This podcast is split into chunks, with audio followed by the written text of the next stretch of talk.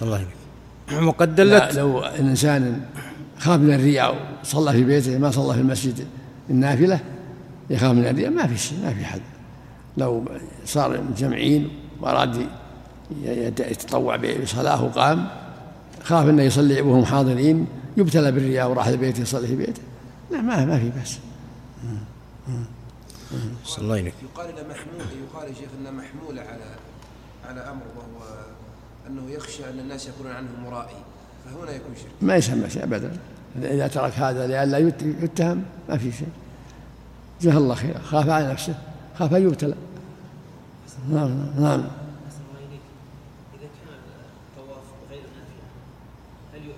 نعم. نعم يعيده. نعم. نعم. الله إليكم. وقد دلت السنة الصريحة على ذلك كما في قوله صلى الله عليه وسلم: يقول الله عز وجل يوم القيامة: أنا أغنى الشركاء عن الشرك، فمن عمل عملا أشرك فيه غيري فهو كله للذي أشرك به. وهذا هو معنى قوله تعالى: فمن كان يرجو لقاء ربه فليعمل عملا صالحا ولا يشرك بعبادة ربه أحدا. فصل. يقول الله جل وعلا: أنا أغنى الشركاء عن الشرك، فمن عمل عملا أشرك معي فيه غيري تركته وشركه. نعم. فصل. وقوله: فما ظنك بثواب الله عند الله. نعم. إذا ابتدأ الحج لغير الله، نعم، إذا ابتدأ الحج بالإحرام لغير الله ثم عرض له الإخلاص في عرض الطواف، والله اللي يظهر لي ما اللي صار أساس الحج لغير الله ما عليه الإتمام، لأن ملزوم الله قال: وأتم الحج والعمرة لله، لكن نيته لغير الله تبطل ثوابه، ما يكون له ثواب الحج، يكون له الوزر الشرك الأصغر. هل يجب عليها الإتمام مع أن أصل العبادة شرعت لغير الله؟ ولا مؤاخذ بالدخول في ذلك، دعواه أني راوي كذا ما يسلم، يجب الإتمام. الله قال: وآتم الحج والعمرة لله. مناطة الآية أليست مناطة في من ابتدأ الحج لله سبحانه وتعالى؟ مناطة قوله تعالى: وأتم الحج والعمرة لله، في من ابتدأها لله، بينما الحج الفاسد لعارض يعرض عليه هذا ابتدأه لله لكن عرض له مثل الوطء وغيره وأمر بإتمامه. والله ما تحتاج تأمل، يحتاج تأمل إذا ابتدأ لغير الله، ما حل تأمل. نعم. بالنسبة يصلي رمى عن أنفه ويموت كافرا إذا مات على هذا الحال، لماذا؟ المقصود إذا كان ما هو من الله، ما صلى لله، صلى من أجل المخلوقين، ما تقبل. والعلة بالنسبة للضغط عليه أنه هو بيصلي غصبا عن يعني رغم عن أنفه. من كان يرجو لقاء ولا يشرك بعبادة ربه أحدا، ما لابد أن يكون لله وحده، العمل لله وحده. نعم. فائدة الضغط بارك الله فيكم. نعم. فائدة إلزام الأب ابنه أن يصلي يعني تعاون. الله يقول: وتعاون بالبر والتقوى. فإذا صلى لله لما أمره أبوه ما صلى رياء، صلى لله لأن أبوه أمر بهذا. مثل ما قال الله جل وعلا: والمؤمنون والمؤمنات بعضهم يأمر بالمعروف وينهى، الإنسان يجاهد على نفسه، يجاهد يعانى على نفسه.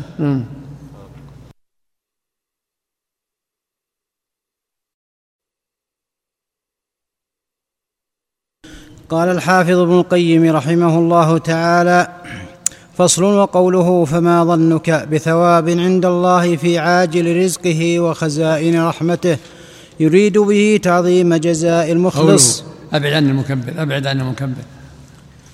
فصل. وقوله: فما ظنك بثواب عند الله في عاجل رزقه وخزائن رحمته، يريد به تعظيم جزاء المخلص، وأنه رزق عاجل. تعظيم جزاء، يريد به تعظيم جزاء المخلص. نعم. وأنه رزق عاجل إما للقلب أو للبدن أو لهما، ورحمته مدخرة في خزائنه، فإن الله سبحانه يجزي العبد على ما عمل من خير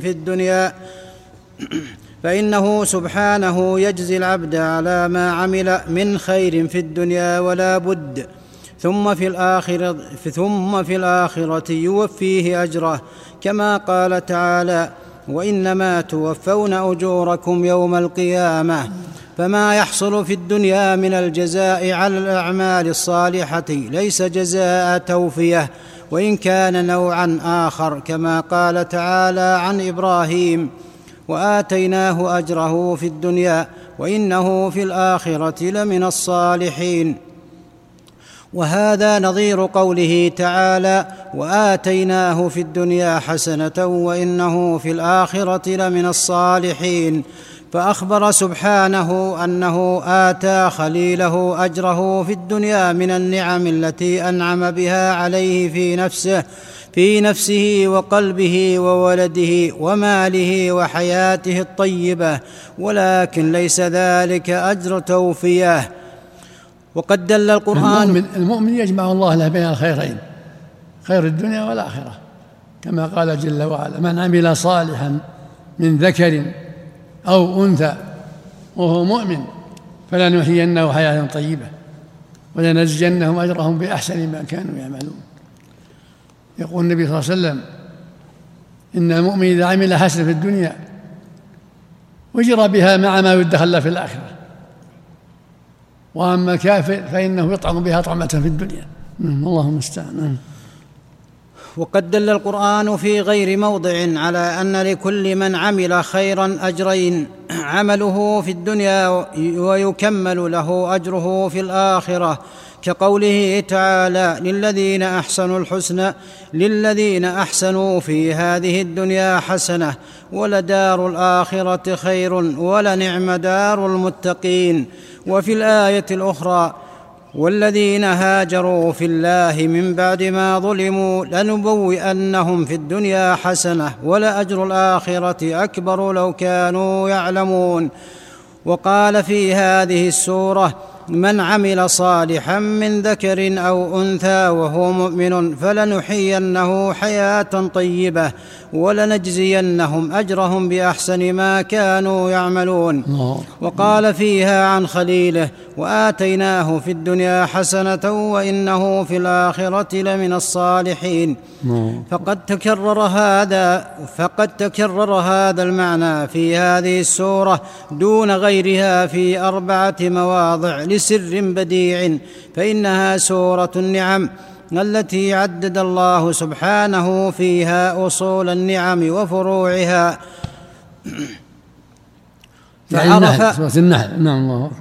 فعرف عباده أن لهم عنده في الآخرة من النعم أضعاف هذه بما لا يدرك تفاوته، وأن هذه من بعض نعمه العاجلة عليهم، وأنهم إن أطاعوه زادهم إلى هذه النعم نعما أخرى، ثم في الآخرة يوفيهم أجور أعمالهم تمام التوفية. وقال تعالى: وأن استغفروا ربكم ثم توبوا إليه يمتعكم متاعا حسنا إلى أجل مسمى ويؤت كل ذي فضل فضله.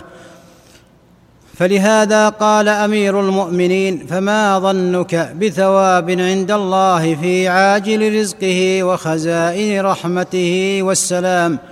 فهذا بعض ما يتعلق بكتاب أمير المؤمنين رضي الله عنه من الحكم والفوائد، والحمد لله رب العالمين. رحمه الله. قد تقدم قوله تعالى: وأن تقولوا على الله ما لا تعلمون، وأن ذلك يتناول القول على الله بغير علم في أسمائه وصفاته وشرعه ودينه.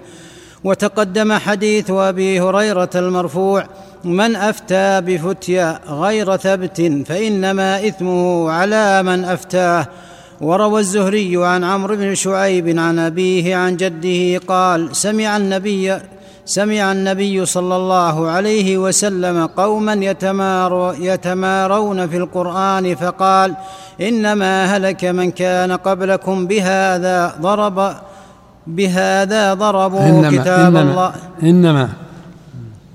إنما هلك من كان قبلكم بهذا ضربوا كتاب الله بعضه ببعض وإنما نزل كتاب الله يصدق بعضه بعضا ولا يكذب بعضه بعضا، فما علمتم منه فقولوا وما جهلتم منهم فكلوه إلى عالمه.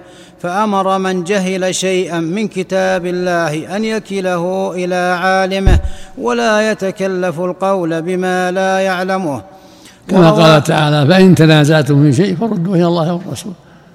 الواجب على أهل العلم والمؤمنين البحث الهادئ الرفيق مع القصد الحسن لمعرفة الحق، فإن اتضح فالحمد لله، وإلا ردوه إلى عالمه. وما اختلفتم فيه من شيء فحكمه إلى الله. أما الجدال الذي يسبب البغض والعداوة والشحناء فالواجب تركه والحذر منه، ولكن يكون جدال هادف بالتي هي أحسن لطلب الحق، فإن اتضح بالأدلة فهذا هو المطلوب، وإلا ردوه إلى عالمه وقالوا الله أعلم. نعم، ترجع الأدلة، فإن تنازعتم في شيء فردوه إلى الله والرسول. نعم. وروى مالك بن مغول عن أبي حصين عن مجاهد عن عائشة أنه لما نزل عذرها قبل أبو بكر رأسها، قالت فقلت: ألا عذرتني عند النبي صلى الله عليه وسلم؟ فقال: أي سماء تظلني وأي أرض. ليس. وروى مالك بن مغول عن أبي حصين عن مجاهد عن عائشة أنه لما نزل عذرها قبل أبو بكر رأسها، قالت فقلت: ألا عذرتني عند النبي صلى الله عليه وسلم؟ فقال: أي سماء تظلني وأي أرض تقلني إذا قلت ما لا أعلم. هذا من ورعه العظيم وعلمه العظيم وإيمانه العظيم، وأن ليس للإنسان أن يقول ما لا يعلم. لما قالوا ما قالوا لم يسعه إلا السكوت، وأن يقول ما علمت إلا خيرا. نعم. وروى أيوب عن ابن أبي مليكة قال: سئل أبو بكر الصديق رضي الله عنه عن آية فقال: أي أرض تقلني وأي سماء تظلني وأين أذهب وكيف أصنع إذا أنا قلت في كتاب الله بغير ما أراد الله بها؟ وذكر البيهقي من حديث مسلم ابن أبي عمران البطين عن عزرة التميمي قال علي رضي الله عنه: وأبردها على كبدي 3 مرات. قالوا: يا أمير المؤمنين ما أبردها بماء.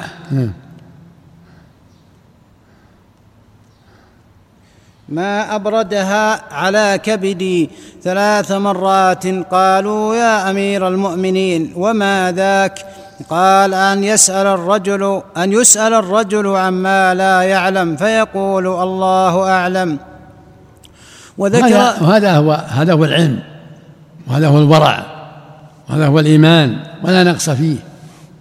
أن يسأل عما لا يعلم فيقول لا أدري، الله أعلم. هكذا المؤمن وهكذا العالم. أما يتكلف ويقول بغير علم هذا هو الخطر العظيم. قال تعالى: قل إنما حرم ربي الفواحش ما ظهر منها بطن والإثم والبغي بغير الحق وأن تشركوا بالله ما لم ينزل به سلطانا وأن تقولوا على الله ما لا تعلمون. فالإنسان يقول لا أدري والحمد لله، يبحث ويتأمل وينظر الأدلة. نعم. وذكر أيضا عن علي رضي الله عنه قال: 5 إذا سافر فيهن رجل إلى اليمن كن فيه عوضا من سفره. وذكر أيضا عن علي رضي الله عنه قال: 5 إذا سافر فيهن رجل إلى اليمن كن فيه عوضا من سفره. كن فيه عوضا من سفره لا يخشى عبد إلا ربه ولا يخاف إلا ذنبه ولا يستحي من يعلم إذا سئل عما لا يعلم أن يقول الله أعلم. والصبر من الدنيا بمنزلة الرأس من الجسد. أعدها. خمس إذا سافر فيهن رجل إلى اليمن كن فيه عوضا من سفره، لا يخشى عبد إلا ربه، ولا يخاف إلا ذنبه، ولا يستحيي من لا يعلم أن يتعلم، ولا يستحيي من يعلم إذا سئل عما لا يعلم أن يقول الله أعلم.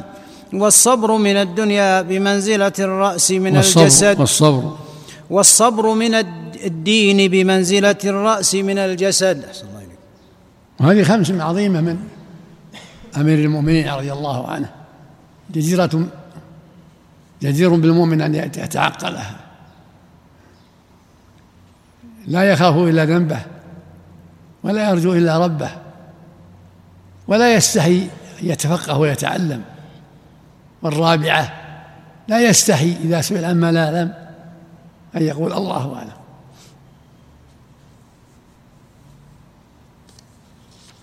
والخامسة عندك والصبر من الدين بمنزلة الرأس. والخامسة أمرها عظيم وهي الصبر، كما قال جل وعلا: إنما يوفى الصابرون أجرهم بغير حساب. قال جل وعلا: واصبروا إن الله مع الصابرين. ويقول رضي الله عنه: الصبر من الإيمان بمنزلة الرأس من الجسد. ثم يرفع يده ويقول: ألا لا إيمان لمن لا صبر له. فجدير بالمؤمن يستفيد من هذه الخصال التي ذكرها رضي الله عنه. يخاف الله ويخشاه ويراقبه، ويخشى ذنبه ويحذر ذنوبه والمعاصي، وعليه يتفقه في الدين يتعلم، ولا يستحي يقول الله أعلم إذا سئل عما لا يعلم. وإذا أصابته المصائب يصبر، سواء مصيبة مرض أو جوع أو فقر أو غير ذلك. نعم. وقال الزهري عن خالد بن أسلم وهو أخو زيد بن أسلم: خرجنا مع ابن عمر نمشي فلحقنا أعرابي فقال: أنت عبد الله بن عمر؟ قال: نعم.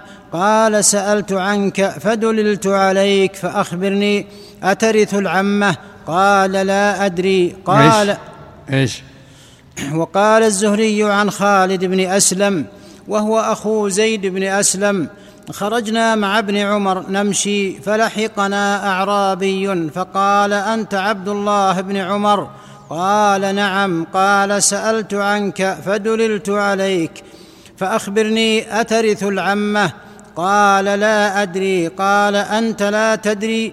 قال: نعم. اذهب إلى العلماء بالمدينة فاسألهم. فلما أدبر قبل يديه وقال: نعم ما قال أبو عبد الرحمن، سئل عما لا يدري فقال: لا أدري. وقال ابن مسعود: من كان عنده علم فليقل. والعمة لا ترث، العمة إنما يرث العم حاصل، أما العمة لا ترث من ذوي الأرحام. إذا مات إنسان عن عمه أو خاله لا ترث إلا على قول توريث ذوي الأرحام إذا كان ما وجد ذو فرض ولا ذو عصب. عند جماعة من العلم توريث ذوي الأرحام مقيد. فالمقصود أن العمة والخالة ليستها من الورثة. نعم. وقال ابن مسعود: من كان عنده علم فليقل به، ومن لم يكن عنده علم فليقل الله أعلم، فإن الله قال لنبيه: قل ما أسألكم عليه من أجر وما أنا من المتكلفين. وصح عن ابن مسعود وابن عباس: من أفتى الناس في كل ما يسألونه فهو مجنون. وقال ابن شبرمة: سمعت الشعبي إذا سئل عن مسألة شديدة قال: رب ذات وبر لا تنقاد ولا تنساق، ولو سئل عنها الصحابة لعضلت بهم. وقال ابن شبرمة: سمعت الشعبي إذا سئل عن مسألة شديدة قال: رب ذات وبر لا تنقاد ولا تنساق، ولو سئل عنها الصحابة لعضلت بهم. وقال أبو حسين الأسدي وقال أبو حصين الأسدي إن أحدهم ليفتي في المسألة ولو وردت على عمر لجمع لها أهل بدر. وقال ابن سيرين لأن يموت يعني الرجل جاهلا، يعني أن الناس لما تأخر بهم العهد عن عصر النبوة ضعف العلم فيهم وكثرة الجرأة فيهم على الفتوى بغير علم، وأن الصحابة رضي الله عنهم وأرضاهم لكمال علمهم وكمال تقواهم وخشيتهم لله يتوقفون في بعض المسائل حتى يتثبتوا. فالواجب على أهل العلم التثبت وعدم العجلة في الفتوى إلا على بصيرة. نعم.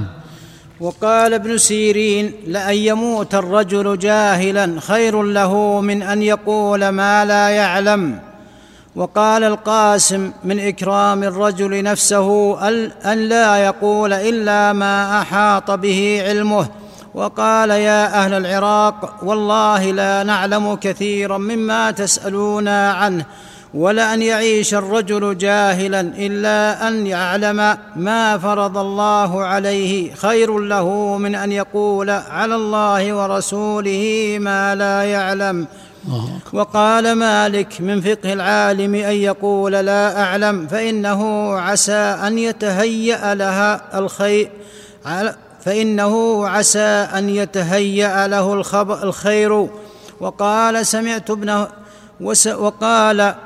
سمعت ابن هرمز يقول ينبغي للعالم أن يورث جلساءه من بعده لا أدري حتى يكون ذلك أصلا في أيديهم يفزعون إليه.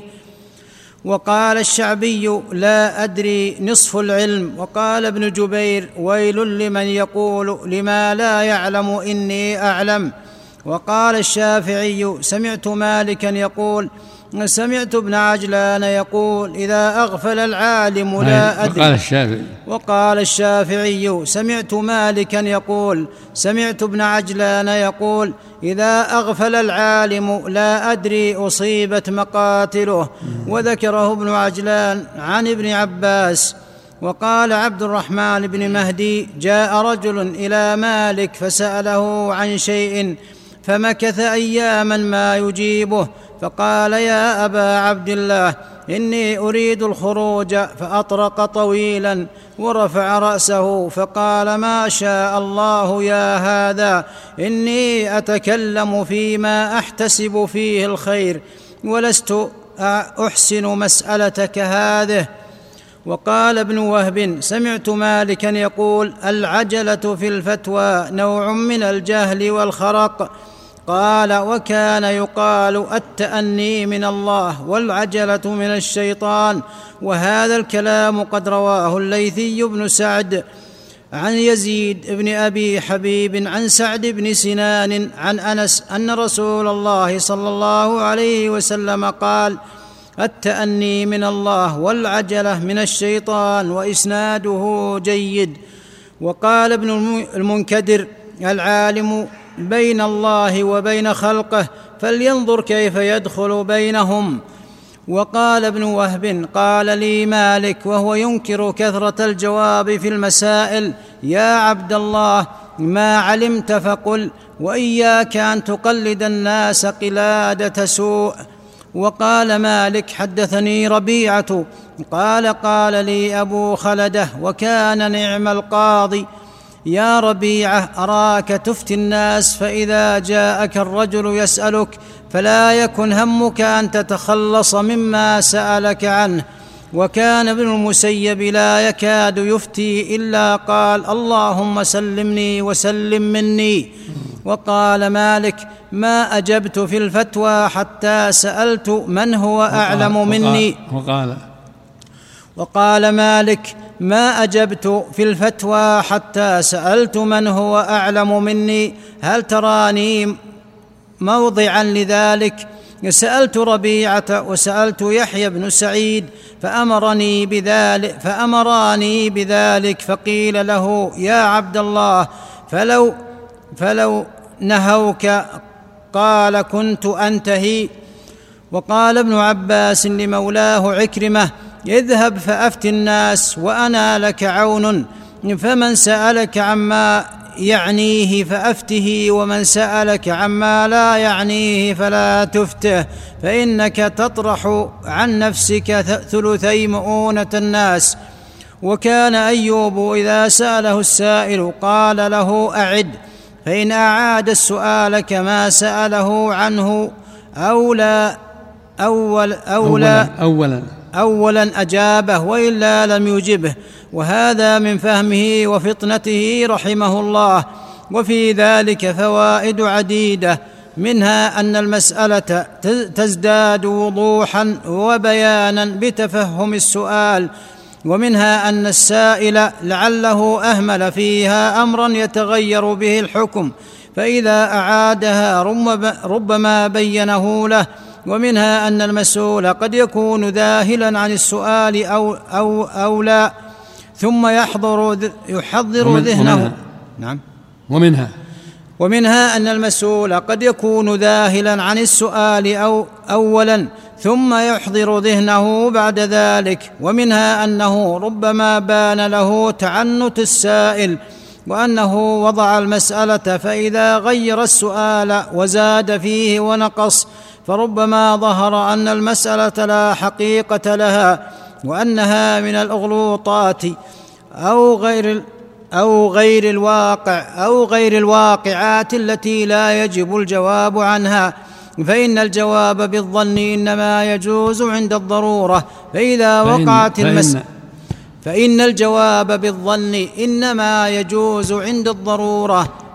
وقعت المسألة صارت حال ضرورة، فيكون التوفيق إلى الصواب أقرب، والله أعلم. رحمه الله. نعم. ذكر تفصيل القول في التقليد. ذكر تفصيل القول في التقليد. بركة. نعم.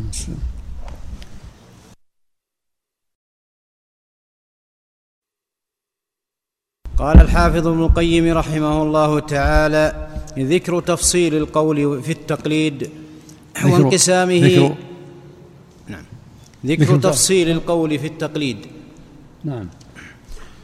وانقسامه إلى ما يحرم القول فيه والإفتاء به، وإلى ما يجب المصير إليه، وإلى ما يسوغ من غير إيجاب.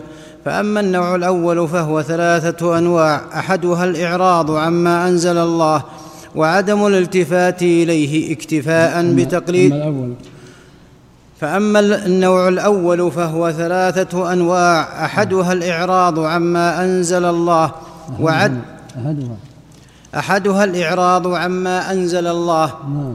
وعدم الالتفات إليه اكتفاء بتقليد الآباء. الثاني تقليد من لا يعلم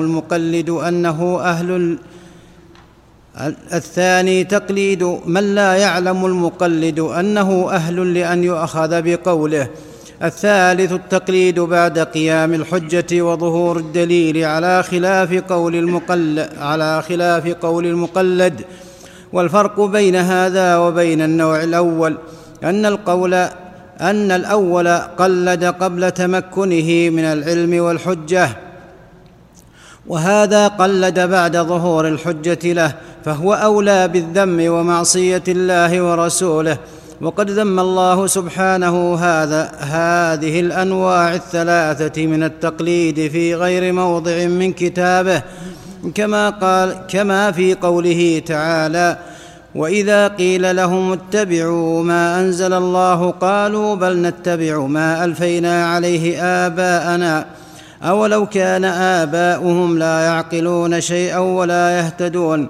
وقال تعالى: وكذلك ما أرسلنا من قبلك في قرية من نذير إلا قال مترفوها إنا وجدنا آباءنا على أمة وإنا على آثارهم مقتدون.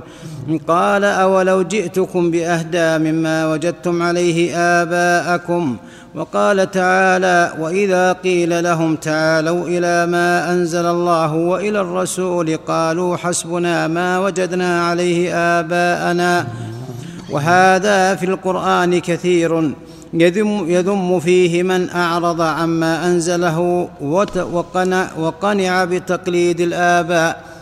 فإن قيل إنما ذم من قلد الكفار وآباءه الذين لا يعقلون شيئا ولا يهتدون، ولم يذم من قلد العلماء المهتدين، بل قد أمر بسؤال أهل الذكر وهم أهل العلم، وذلك تقليد لهم، فقال تعالى: فاسألوا أهل الذكر إن كنتم لا تعلمون. وهذا أمر لمن لا يعلم بتقليد من يعلم. فالجواب أنه سبحانه ذم من أعرض عما أنزله إلى تقليد الآباء، وهذا القدر من التقليد هو مما اتفق السلف والأئمة الأربعة على ذمه وتحريمه. وأما تقليد من بذل جهده في اتباع ما أنزل الله وخفي عليه بعضه فقلد فيه من هو أعلم منه، فهذا محمود غير مذموم ومأجور غير مأزور، كما سيأتي بيانه عند ذكر التقليد الواجب والسائغ إن شاء الله. وقال تعالى: ولا تقف ما ليس لك به علم. والتقليد ليس بعلم باتفاق أهل العلم كما سيأتي. وقال تعالى: قل إنما حرم ربي الفواحش ما ظهر منها وما بطن والإثم والبغي بغير الحق وأن تشركوا بالله ما لم ينزل به سلطانا وأن تقولوا على الله ما لا تعلمون. وقال تعالى: اتبعوا ما أنزل إليكم من ربكم ولا تتبعوا من دونه أولياء. فأمر باتباع المنزل خاصة، والمقلد ليس له علم أن هذا هو المنزل، وإن كان قد تبينت له الدلالة في خلاف قول من قلده، فقد علم أن تقليده في خلافه اتباع لغير المنزل. وقال تعالى: فإن تنازعتم في شيء فردوه إلى الله والرسول إن كنتم تؤمنون بالله واليوم الآخر، ذلك خير وأحسن تأويلا. فمنعنا سبحانه من الرد إلى غيره وغير رسوله فمنعنا سبحانه من الرد إلى غيره وغير رسوله، وهذا يبطل التقليد.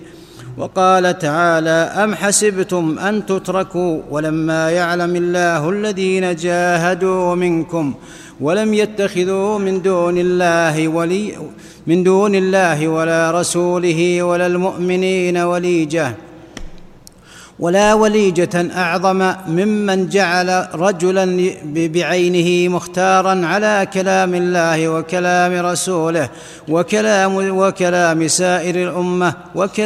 سائر الأمة يقدمه على ذلك كله، ويعرض كتاب الله وسنة رسوله وإجماع الأمة على قوله، فما وافقه منها قبله لموافقته لقوله، وما خالفه منها تلطف في رده وتطلب له وجوه الحيل. فإن لم تكن هذه وليجة فلا ندري ما الوليجة. وقال تعالى: يوم تقلب وجوههم في النار يقولون يا ليتنا أطعنا الله وأطعنا الرسولا وقالوا ربنا إنا أطعنا سادتنا وكبراءنا فأضلونا السبيلا. وهذا نص في بطلان التقليد، فإن قيل إنما فيه ذم من قلد من أضله السبيل، أما من هداه السبيل فأين ذم الله؟ فإن قيل إنما فيه ذم من قلد من أضله السبيل، أما من هداه السبيل فأين ذم الله تقليده؟ قيل جواب هذا السؤال في نفس السؤال، فإنه لا يكون العبد مهتديا حتى يتبع ما أنزل الله على رسوله. فهذا المقلد إن كان يعرف ما أنزل الله على رسوله فهو مهتد وليس بمقلد، وإن كان لم يعرف ما أنزل الله على رسوله فهو جاهل ضال بإقراره على نفسه، فمن أين يعرف أنه على هدى في تقليده؟ وهذا جواب كل سؤال يوردونه في هذا الباب، وأنهم إنما يقلدون أهل الهدى، فهم في تقليدهم على هدى، فإن قيل فأنتم تقرون أن الأئمة المقلدون فإن قيل فأنتم تقرون أن الأئمة المقلدين في الدين على هدى فمقلدوهم على هدى قطعا لأنهم سالكون. فإن قيل فأنتم تقرون أن الأئمة المقلدين في الدين على هدى فمقلدوهم على هدى قطعا لأنهم سالكون خلفهم. قيل سلوكهم خلفهم مبطل لتقليدهم لهم قطعا فإن طريقتهم كانت اتباع الحجة والنهي عن تقليدهم كما سنذكره عنهم إن شاء الله. فمن ترك الحجة وارتكب ما نهوا عنه ونهى الله ورسوله وارتكب ما نهوا عنه ونهى الله ورسوله عنهم قبلهم فمن ترك الحجة وارتكب ما نهوا عنه ونهى الله ورسوله عنهم ما نهى الله ورسوله عنهم ونهى الله ورسوله عنه قبلهم أو قبلهم عنه هم نهوا عنه والرسول نهى عنه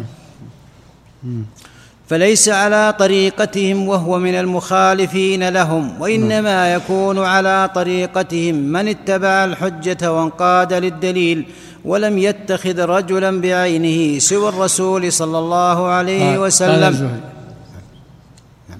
قال الزهري نعم وإنما يكون على طريقتهم من اتبع الحجة وانقاد للدليل ولم يتخذ رجلا بعينه سوى الرسول صلى الله عليه وسلم يجعله مختارا على الكتاب والسنة يعرضهما على قوله. وبهذا يظهر بطلان فهم من جعل التقليد اتباعا وإيهامه وتلبيسه بل هو مخالف للاتباع وقد فرق الله ورسوله وأهل العلم بينهما كما فرقت الحقائق بينهما فإن الاتباع سلوك طريق المتبع والإتيان بمثل ما أتى به. قال أبو عمر في الجامع باب فساد التقليد ونفيه قال أبو عمر في الجامع باب فساد التقليد ونفيه والفرق بينه وبين الاتباع. قال أبو عمر قد ذم الله تبارك وتعالى التقليد في غير موضع من كتابه فقال اتخذوا أحبارهم ورهبانهم أربابا من دون الله. روي عن حذيفة وغيره قال لم يعبدوهم من دون الله ولكنهم أحلوا لهم وحرموا عليهم فاتبعوهم. وقال عدي بن حاتم أتيت رسول الله صلى الله عليه وسلم وفي عنقي صليب فقال يا عدي ألق هذا الوثن من عنقك وانتهيت إليه وهو يقرأ سورة براءة حتى أتى على هذه الآية اتخذوا أحبارهم ورهبانهم أربابا من دون الله. قال فقلت يا رسول الله إنا لم نتخذهم أربابا. قال بلى أليس يحلون لكم ما حرم عليكم فتحلونه ويحرمون عليكم ما أحل لكم فتحرمونه. فقلت بلى. قال فتلك عبادتهم. قلت الحديث في المسند والترمذي مطولا. وقال أبو البختري في قوله عز وجل اتخذوا أحبارهم ورهبانهم أربابا من دون الله قال أما إنهم لو أمروهم أن يعبدوهم من دون الله ما أطاعوهم ولكنهم أمروهم فجعلوا حلال الله وحرامه حلاله فأطاعوهم فكانت تلك الربوبية. وقال وكيع حدثنا سفيان والأعمش جميعا عن حبيب بن أبي ثابت عن أبي البختري قال قيل لحذيفة في قوله تعالى اتخذوا أحبارهم ورهبانهم أربابا من دون الله أكانوا يعبدونهم؟ فقال لا، ولكن كانوا يحلون لهم الحرام فيحلونه، ويحرمون عليهم الحلال فيحرمونه. وقال تعالى: وكذلك ما أرسلنا من قبلك في قرية من نذير إلا قال مترفوها إنا وجدنا آباءنا على أمة وإنا على آثارهم مقتدون. قال: أولو جئتكم بأهدى مما وجدتم عليه آباءكم؟ فمنعهم الاقتداء بآبائهم من قبول الاهتداء، فقالوا: إنا بما أرسلتم به كافرون. وفي هؤلاء ومثلهم قال الله عز وجل: إذ تبرأ الذين اتبعوا من الذين اتبعوا ورأوا العذاب وتقطعت بهم الأسباب. وقال الذين اتبعوا: لو أن لنا كرة فنتبرأ منهم كما تبرأوا منا، كذلك يريهم الله أعمالهم حسرات عليهم.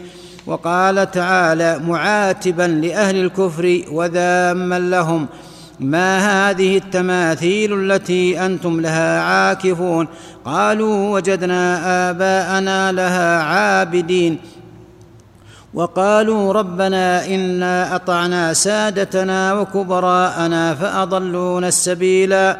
ومثل هذا في القرآن كثير من ذم تقليد الآباء والرؤساء، وقد احتج العلماء بهذه الآيات في إبطال التقليد، ولم يمنعهم كفر أولئك من الاحتجاج بها، لأن التشبيه لم يقع من جهة كفر أحدهما وإيمان الآخر، وإنما وقع التشبيه بين المقلدين بغير حجة للمقلد، كما لو قلد رجلا فكفر، وقلد آخر فأذنب، وقلد آخر في مسألة فأخطأ وجهها.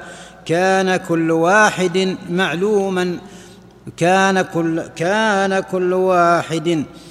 ملوما على التقليد بغير حجة، لأن كل ذلك تقليد يشبه بعضه بعضا وإن اختلفت الآثام فيه. وقال الله عز وجل: وما كان الله ليضل قوما بعد إذ هداهم حتى يبين لهم ما يتقون. وقال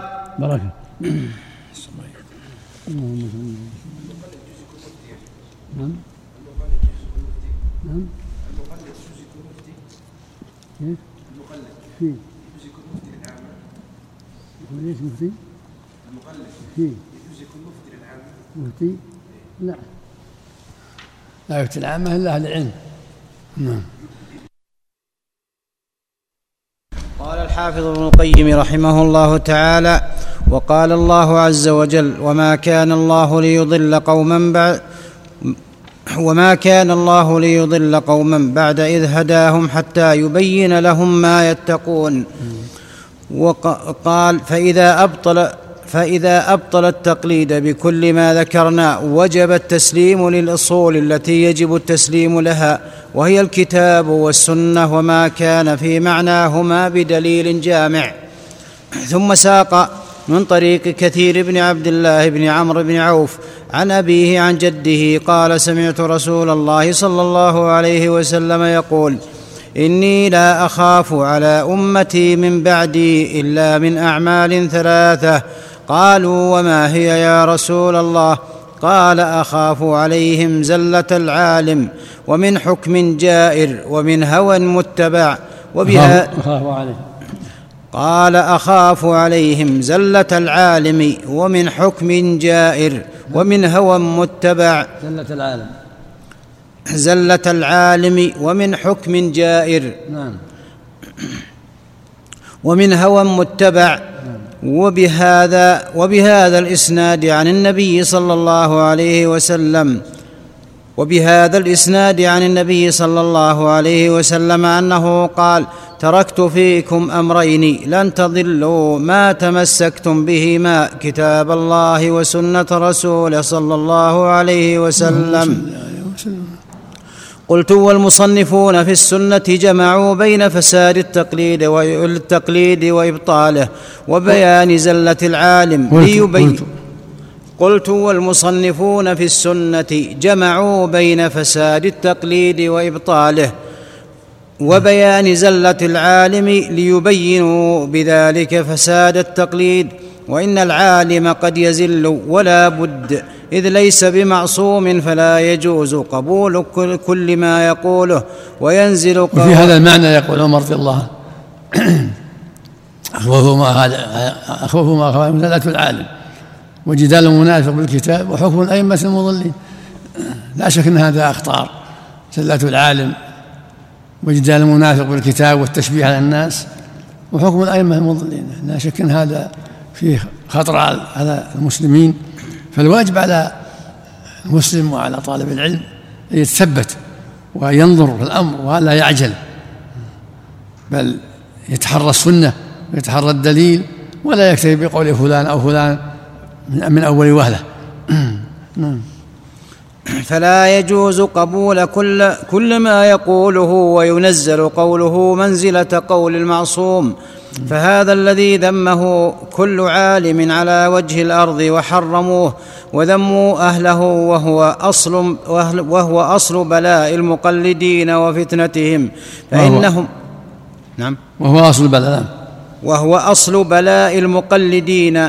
وفتنتهم، فإنهم فإنهم يقلدون العالم فيما زل فيه وفيما لم يزل فيه، وليس لهم تمييز بين ذلك، فيأخذون الدين بالخطأ ولا بد، فيحلون ما حرم الله ويحرمون ما أحل الله، ويشرعون ما لم يشرع ولا بد لهم، ويشرعون ما لم يشرعون ولا بد لهم من ذلك، إذ كانت العصمة منتفية عمن قلدوه، فالخطأ واقع منه ولا بد.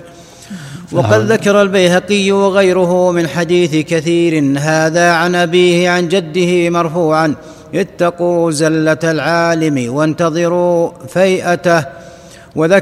وذكر من حديث مسعود بن سعد عن يزيد بن أبي زياد عن مجاهد عن ابن عمر قال: قال رسول الله صلى الله عليه وسلم: إن أشد ما أتخوف على أمتي ثلاث: زلة عالم وجدال منافق بالقرآن. إن أشد ما أتخوف على أمتي ثلاث: زلة عالم وجدال منافق بالقرآن ودنيا تقطع أعناقكم. ومن المعلوم أن المخوف في زلة العالم تقليده فيها، إذ لولا التقليد لم يخف من زلة العالم على غيره. سطر. ومن المعلوم أن المخوف سطرين وروى. وذكر من حديث مسعود بن سعد عن يزيد بن أبي زياد عن مجاهد عن ابن عمر قال: قال رسول الله صلى الله عليه وسلم: إن أشد ما أتخوف على أمتي ثلاث: زلة عالم وجدال منافق بالقرآن ودنيا تقطع أعناقكم. ومن المعلوم أن المخوف في زلة العالم تقليده فيها، إذ لولا التقليد لم يخف من زلة العالم على غيره، فإذا عرف أنها زلة لم يجز له أن يتبعه فيها باتفاق المسلمين، فإنه اتباع للخطأ على عمد، ومن لم يعرف أنها زلة فهو أعذر منه، وكلاهما مفرط في ما أمر به. وقال الشعبي: الواجب التثبت حتى يعلم أن ما أفتى به العالم موافق للصواب، أما أن يقلده فيما قال لأنه يحترمه أو لكثرة علمه أو ما أشبه ذلك، لا، قد يقع هو ومقلده في الباطل فيضر نفسه ويضر غيره. والواجب البحث والعناية. يقول صلى الله عليه وسلم: من يريد الله به خيرا يفقهه في الدين. فالمقام مقام عناية وتعلم وتبصر نظر في الأدلة. نعم. العام إذا عرف الدليل المخالف لقول الشيخ. نعم. العام أقول العوام فيهم إذا أعطوا الدليل المخالف لقول المشايخ. نعم. إذا أعطوا الدليل المخالف لقول الشيخ الذي يتبعوه عليهم أن يسألوا، عليهم يسألوا هذا العلم الذين يعرفونهم بالبصيرة والعلم، من هذه طاقتهم، ما عندهم علمهم. نعم. أحسن الله إليك. وقال الشعبي: قال عمر: يفسد الزمان ثلاثة: أئمة مضلون، وجدال المنافق بالقرآن، والقرآن حق، وزلة العالم. وقد تقدم أن معاذا كان لا يجلس مجلسا للذكر إلا قال حين يجلس: الله حكم قسط، هلك المرتابون الحديث. وفيه: وأحذركم زيغة الحكيم، فإن الشيطان قد يقول الضلالة على لسان الحكيم، وقد يقول المنافق كلمة الحق. قلت لمعاذ: ما يدريني رحمك الله أن الحكيم قد يقول كلمة الضلالة، وأن المنافق قد يقول كلمة الحق؟ قال لي: اجتنب من كلام الحكيم المشبهات التي يقال ما هذه، ولا يثني كذلك عنه، فإنه لعله يراجع. وتلقى الحق إذا سمعته، فإن على الحق نورا. وذكر البيهقي من حديث حماد بن زيد: الحق عليه نور بالتدبر والتأمل، اتضح الحق من أدلته. والحكيم العالم قد يغلط ثم يرجع إلى الصواب، فما يستغرم من كلامه يتوقف فيه حتى يتضح أمره. والحكيم وهو العالم قد يزل ثم يرجع، يتبصر ويرجع إلى الصواب والحق. نعم. وذكر البيهقي من حديث حماد بن زيد عن المثنى بن سعيد عن أبي العالية قال: قال ابن عباس: ويل للأتباع من عثرات العالم. قيل: ويل للأتباع من عثرات العالم. قيل: وكيف ذاك يا أبا عباس؟ قال: يقول العالم من قبل رأيه، ثم يسمع الحديث عن النبي صلى الله عليه وسلم فيدع ما كان عليه. وفي لفظ: فيلقى من هو أعلم برسول الله صلى الله عليه وسلم منه فيخبره فيرجع، ويقضي الأتباع بما حكم.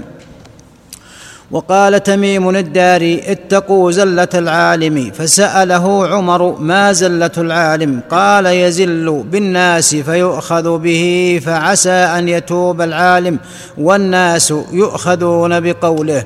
والناس يأخذون بقوله.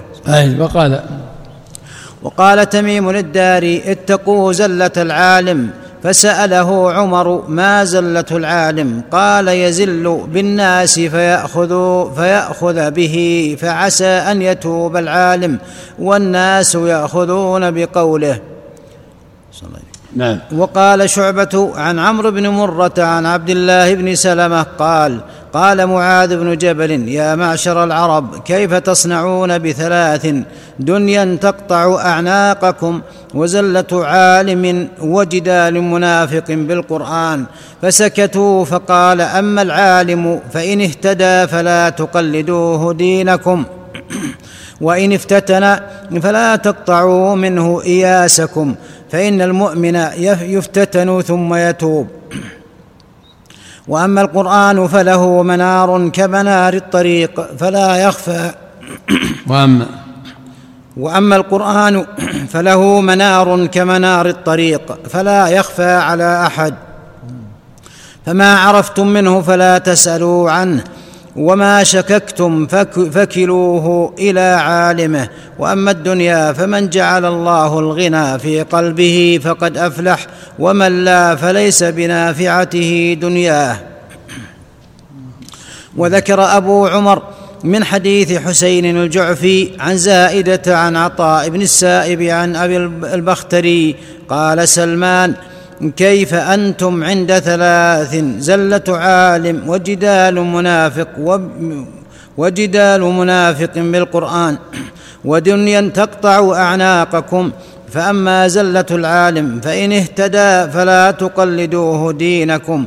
وأما مجادلة المنافق بالقرآن فإن للقرآن منارا كمنار الطريق فلا يخفى على أحد. فما عرفتم منه فخذوه وما لم تعرفوه فكلوه إلى الله. وأما دنيا تقطع أعناقكم فانظروا إلى من هو دونكم ولا تنظروا إلى من هو فوقكم. يعني في الدنيا لأنه إذا نظر من فوقه في الدنيا تعب وربما استحل ما حرم الله وأخذ بالشبهات واجترى على المحارم، ولكن ينظر إلى من دونه حتى يعرف فضل الله عليه. أما في الدين ينظر من فوقه حتى يتأسى به في الخير. قال أبو عمر: وتشبه زلة العالم بانكسار السفينة، لأنها إذا غرقت غرق معها خلق كثير.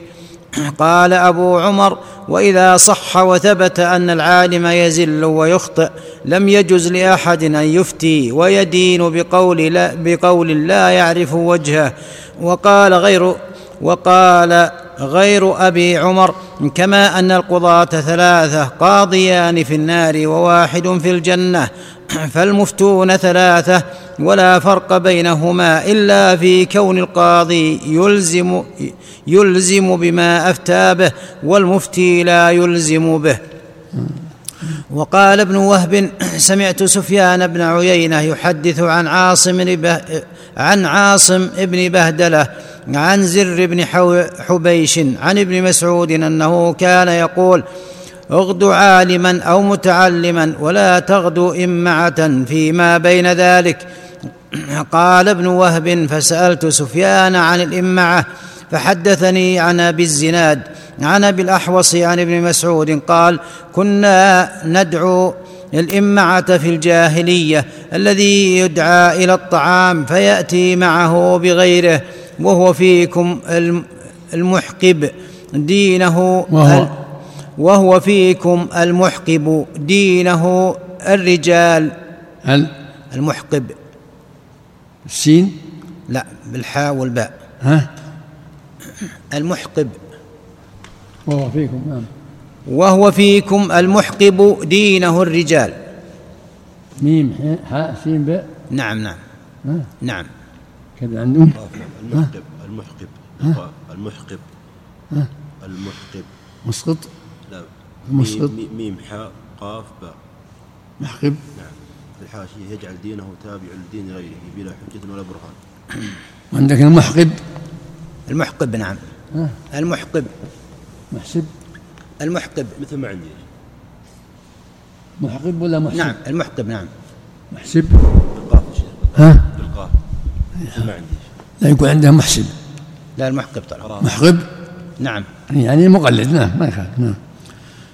وقال أبو زرعة عبد الرحمن بن عمرو النصري: حدثنا أبو مسهر حدثنا سعيد بن عبد العزيز عن إسماعيل بن عبيد الله عن السائب بن يزيد بن أختي نمر أنه سمع عمر بن الخطاب رضي الله عنه يقول: إن حديثكم شر الحديث، إن كلامكم شر الكلام، فإنكم قد حدثتم الناس حتى قيل قال فلان وقال فلان، ويترك كتاب الله. من كان منكم قائما فليقم بكتاب الله وإلا فليجلس. فهذا قول عمر لأفضل قرن على وجه الأرض، فكيف لو أدرك ما أصبحنا فيه من ترك كتاب الله وسنة رسوله. هذا كلام عمر رضي الله. فهذا قول عمر لأفضل قرن على وجه الأرض. قال عمر سطر. وقال: فهذا قول عمر. نبقى بشوي. أحسن. أنه سمع عمر بن الخطاب رضي الله عنه يقول: حديثكم شر الحديث، إن كلامكم شر الكلام، فإنكم قد حدثتم الناس حتى قيل قال فلان وقال فلان، ويترك كتاب الله. من كان منكم قائما ويترك كتاب الله من كان منكم قائما فليقم بكتاب الله وإلا فليجلس، فهذا قول عمر لأفضل قرن على وجه الأرض، فكيف لو أدرك ما أصبحنا فيه من ترك كتاب الله وسنة رسوله وأقوال الصحابة لقول فلان وفلان، فالله المستعان. وهذا فيه الحث على العناية بالقرآن وتدبر القرآن حتى يستفيد، لأن الله يقول كتاب أنزلناه إليك مبارك ليتدبروا آياته، فطالب العلم يتدبر ويتعقل، والعامي يقرأ ويتدبر ويسأل عما أشكل عليه من كلام الله وكلام رسوله صلى الله عليه وسلم حتى يستفيد وحتى يحصل لها العلم بما قاله الله ورسوله. نعم. وقال أبو عمر وقال علي بن أبي طالب رضي الله عنه لكميل عن زياد قال لكميل عن زياد النخعي، وهو حديث كميل ابن زياد، كميل ابن ايش عندك؟ لا كميل ابن زياد. نعم. عن لكميل ابن زياد النخعي، وهو حديث مشهور عند أهل العلم يستغني عن الإسناد لشهرته عندهم. يا كميل إن هذه القلوب أوعية فخيرها أوعاها للخير والناس ثلاثة، فعالم رباني ومتعلم على سبيل نجاة وهمج رعاع إن هذه القلوب أوعية، الله أكبر. نعم. والناس ثلاثة فعالم رباني ومتعلم على سبيل نجاة وهمج رعاع أتباع كل ناعق، يميلون مع كل صائح، لم يستضيئوا بنور العلم ولم يلجأوا إلى ركن وثيق. ثم قال إنها هنا علما أو وأشار بيده إلى صدره، لو أصبت له حملة بل قد أصبت لقي نعم لقنا كذا نعم لو أصبت له حملة بل قد أصبت لقنا بل قد أصبت لقنا هكذا يا شيخ غير مأمون. نعم بل قد أصبت لقنا غير مأمون، يستعمل آلة الدين للدنيا. غير مأمون وش بعده؟ غير مأمون يستعمل آلة الدين للدنيا، ويستظهر بحجج الله على كتابه وبنعمه على معاصيه، أو حامل حق لا بصيرة له في إحيائه، ينقدح الشك في قلبه بأول عارض من شبهة لا يدري أين الحق، وإن قال أخطأ، وإن أخطأ لم يدري، مشغوف بما لا يدري حقيقته، فهو فتنة لمن فتن به. وإن من الخير كله من عرفه الله دينه، وكفى بالمرء جهلا ألا يعرف دينه. وذكر أبو عمر عن أبي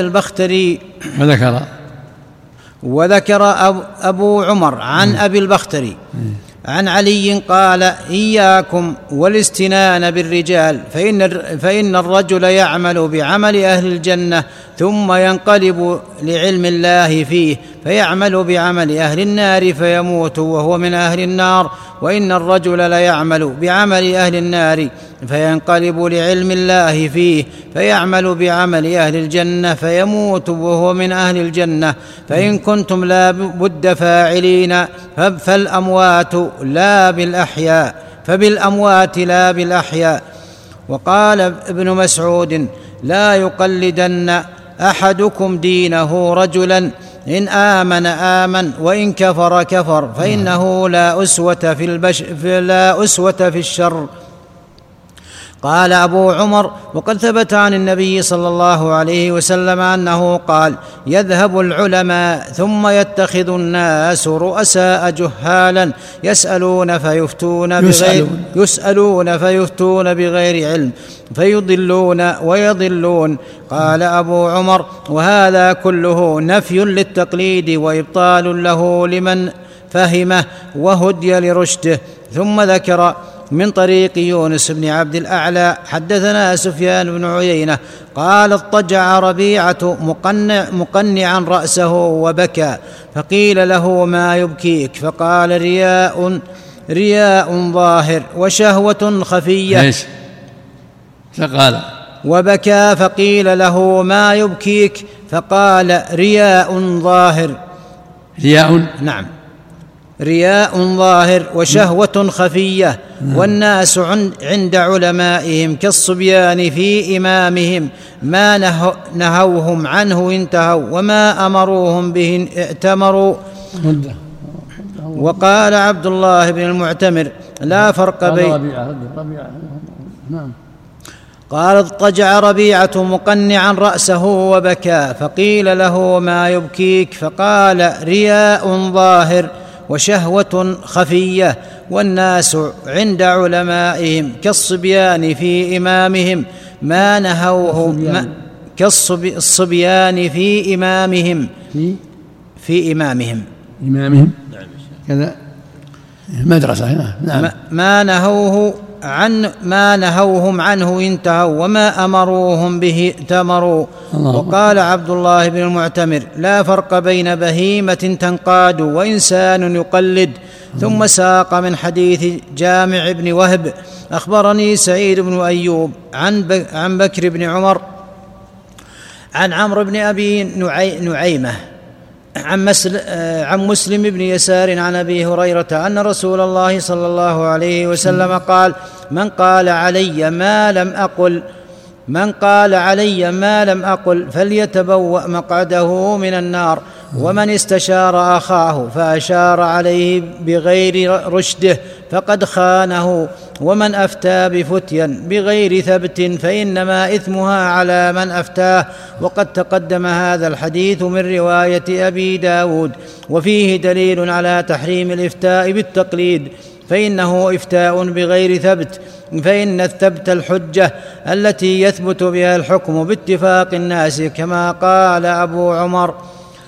وقد احتج جماعة من الفقهاء وأهل النظر، نعم، وقد احتج جماعة من الفقهاء وأهل النظر على من أجاز التقليد بحجج نظرية عقلية بعدما تقدم، على أن نظرية عقلية بعدما تقدم.